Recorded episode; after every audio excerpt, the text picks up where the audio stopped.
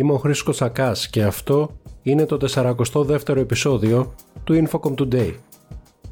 Ολοκληρώθηκε το πρώτο AWS Cloud Day στην Αθήνα με περισσότερες από 30 παρουσιάσεις και συνεδρίες. Η εκδήλωση ξεκίνησε με το keynote speech του Θανάση Πατσάκα, Senior Sales Leader for Greece, Cyprus and Malta της AWS, ο οποίος τόνισε πως μετά τα πρόσφατα καιρικά φαινόμενα που είδαμε στην Ελλάδα, συνειδητοποίησαμε όλοι πόσο ευάλωτη μπορεί να είναι η πραγματικότητα που θεωρούμε δεδομένη και πόσο ευάλωτες μπορεί να είναι οι υποδομές. Το cloud μπορεί να βοηθήσει να ανταπεξέλθουμε σε έναν κόσμο όπου οι προκλήσεις και οι μεγάλες αλλαγές είναι καθημερινότητα. Σύμφωνα με τον κύριο Πατσάκα, βρισκόμαστε σε μια εποχή που από τις οικονομίες κλίμακας πάμε σε οικονομίες κλίμακας και ταχύτητας. Πρέπει να μπορούμε να προσαρμοζόμαστε γρήγορα και το cloud μπορεί να βοηθήσει σε αυτή την κατεύθυνση.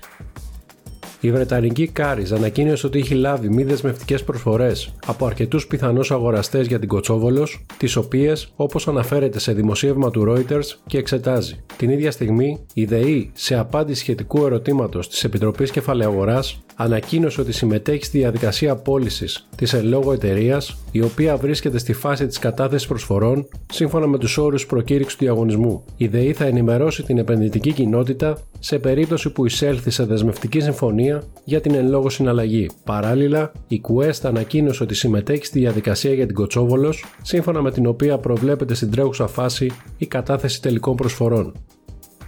Ο εκπεριτροπής πρόεδρος της Huawei, Ken Hu, αναφέρθηκε στα σημαντικά κέρδη που έχουν υπάρξει μετά την εμφάνιση του 5G το 2019, αλλά τόνισε ότι η βιομηχανία βρίσκεται ακόμα στην αρχή της διαδρομής που θα διασφαλίσει ότι η τεχνολογία θα φτάσει στο μέγιστο των δυνατοτήτων της. Ο Hu είπε ότι οι πάροχοι κινητής έχουν αναπτύξει περίπου 260 δίκτυα 5G παγκοσμίως, καλύπτοντας σχεδόν το ίμιση του παγκόσμιου πληθυσμού. Η υιοθέτηση του 5G ήταν πολύ πιο γρήγορη από το 4G, με περίπου 1,5 δισεκατομμύριο συνδέσεις σε κάτι περισσότερο από 4 χρόνια. Ο Γενικός Διευθυντής του GSMA, Mats Grarid, συμφώνησε για ταχύτητα της απορρόφησης, σημειώντας ότι χρειάστηκαν 12 χρόνια για να φτάσει το 4G σε 1 δισεκατομμύριο συνδέσεις, σε σύγκριση με τα μόλις 3 χρόνια που χρειάστηκαν τα δίκτυα 5η γενιάς.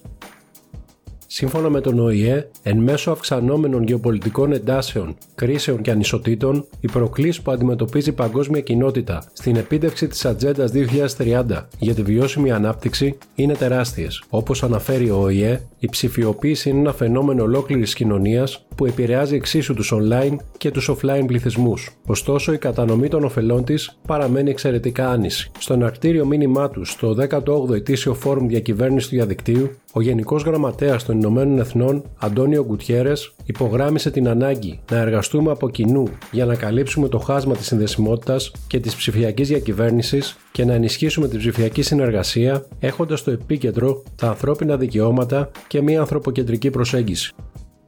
Η αγορά της Generative τεχνητής νοημοσύνης αναμένεται να βρεθεί αντιμέτωπη με προκλήσεις το επόμενο έτος όπως αναφέρεται στη σχετική ανάλυση λόγω της εξασθένησης του hype, του αυξανόμενου κόστους που απαιτείται για τη λειτουργία της και των εκκλήσεων για ρύθμιση, θέματα που αποτελούν σημάδια ότι η τεχνολογία θα δει μια επιβράδυνση. Στην ετήσια σύνοψη των προβλέψεών της για το μέλλον της τεχνολογικής βιομηχανίας από το 2024 και μετά, η CCS Insight έκανε αρκετές προβλέψεις σχετικά με το τι θα ακολουθήσει για την τεχνητή νοημοσύνη. Η κύρια πρόβλεψή της για το 2024 είναι ότι η Generative AI θα κάνει, όπως χαρακτηριστικά αναφέρει, ένα κρύο ντους το 2024, καθώς η πραγματικότητα του κόστους, του κινδύνου και της πολυπλοκότητας που συνεπάγεται αντικαθιστά το hype γύρω από την τεχνολογία.